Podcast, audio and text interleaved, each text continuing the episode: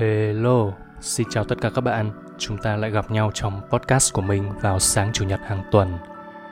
Nếu như bạn nào chưa biết thì hiện tại mình đang là SEO Manager của Antofo Digital Marketing Agency, một công ty chuyên cung cấp giải pháp marketing online toàn diện. Và chủ đề của ngày hôm nay nó sẽ liên quan đến chuyên ngành của mình một chút. Do hôm trước có bạn hỏi mình là anh ơi, em đang làm nghiên cứu khách hàng thì có cách nào để biết được tâm lý mua hàng của khách hàng không? Thì đây, cái podcast này chính là dành cho bạn. Bạn có bao giờ để ý rằng là khi bạn vừa mới mua được một thứ gì đó thì trước đấy bạn có bao nhiêu bước, có bao nhiêu tác động để khiến cho bạn mua cái thứ đấy không? Tất cả những cái đó chúng ta tổng hợp lại là quy trình ra quyết định mua hàng và đặc biệt, đối với những bạn đang kinh doanh, nếu như bạn biết được cái quy trình này thôi thì bạn có thể gia tăng doanh thu của mình lên rất là nhiều. Ok, chúng ta bắt đầu nhé. Quy trình ra quyết định mua hàng của khách hàng sẽ bao gồm 5 bước. Bước đầu tiên trong quá trình đưa ra quyết định của người tiêu dùng là họ nhận ra rằng họ có một vấn đề hoặc một nhu cầu chưa được thỏa mãn. Và đó là khi hành vi mua hàng cần được thực hiện để giải quyết vấn đề hoặc thỏa mãn cái nhu cầu đó.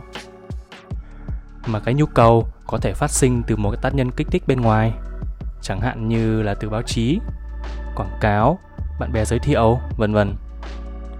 Ví dụ này à, khi bạn đi ngang qua cửa hàng Lotteria và cảm nhận được hương vị thơm ngon bốc lên của gà rán thì cái đấy nó đã làm kích thích làm cho bạn cảm thấy đói hay là bạn gái của bạn nhìn thấy một chiếc áo rất đẹp của một cô bạn thân và sau đó bạn gái ấy muốn mua một chiếc tương tự? Đấy, thì tất cả những cái tác nhân kích thích này nó có thể gợi mở ra một vấn đề hay là nhu cầu của khách hàng. Thì người làm marketing ở giai đoạn này sẽ cần nghiên cứu người tiêu dùng để tìm ra những dạng cảm giác đã làm phát sinh cái nhu cầu ấy. Lý giải xem cái gì tạo ra chúng và làm thế nào chúng tác động làm cho người tiêu dùng đi đến lựa chọn mua một sản phẩm nhất định? Thì đây là cái bước đầu tiên nhé. Bước thứ hai trong quá trình ra quyết định mua hàng đó là tìm kiếm thông tin.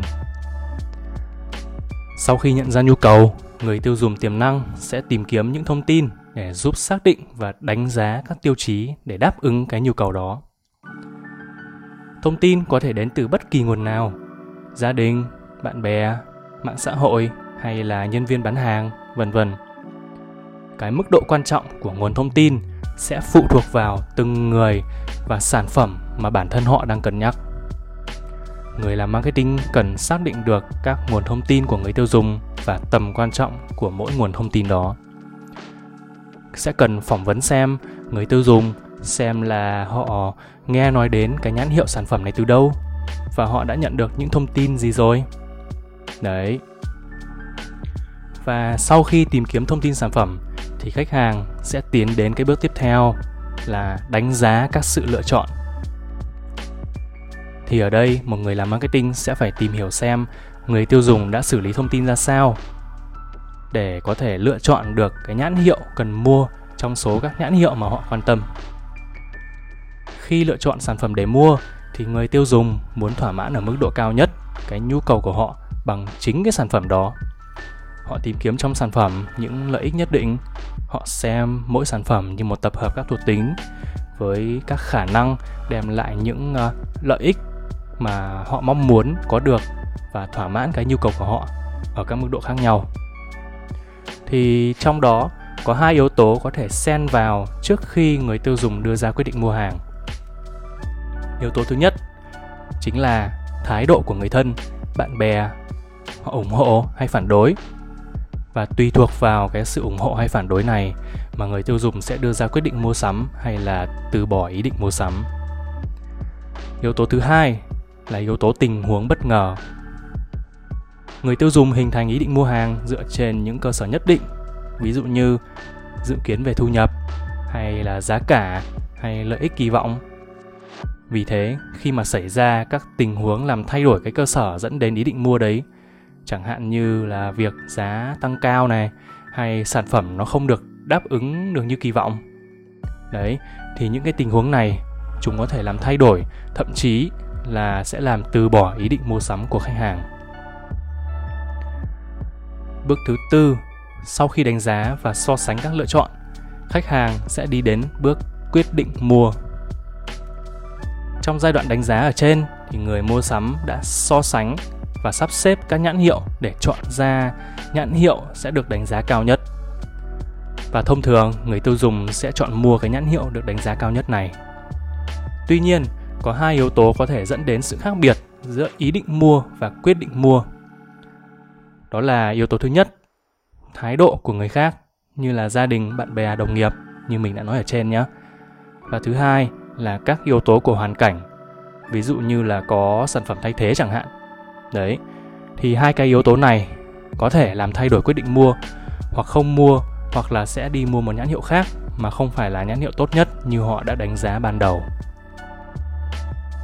Và khi ra quyết định mua, họ sẽ suy xét nên mua ở cửa hàng nào, khi nào nên mua và phương thức thanh toán có thuận lợi không, vân vân.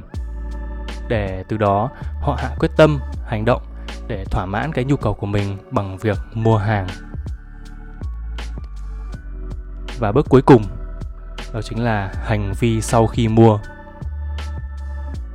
Sau khi đã mua sản phẩm, trong quá trình sử dụng, người tiêu dùng sẽ cảm nhận được mức độ hài lòng hay không hài lòng về cái sản phẩm đó. Và rồi, nếu họ hài lòng, họ sẽ quay trở lại doanh nghiệp và tiếp tục mua hàng hoặc sẽ giới thiệu cho người khác đến mua.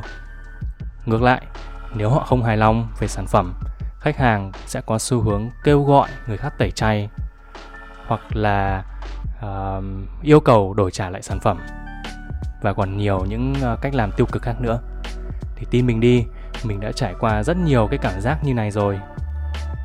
Tuy nhiên đó cũng là cơ hội để mình đánh giá lại chính sản phẩm của mình, từ đó tìm cách nâng cao chất lượng của sản phẩm hơn thì ở đây người làm marketing cần tìm hiểu và phân tích hành vi của người tiêu dùng sau khi mua cũng như phản ứng của họ họ hài lòng hay không hài lòng về sản phẩm để có các giải pháp marketing và điều chỉnh kịp thời như vậy, công việc của người làm marketing không kết thúc sau khi sản phẩm đã được mua, mà nó kéo dài đến cả giai đoạn sau khi mua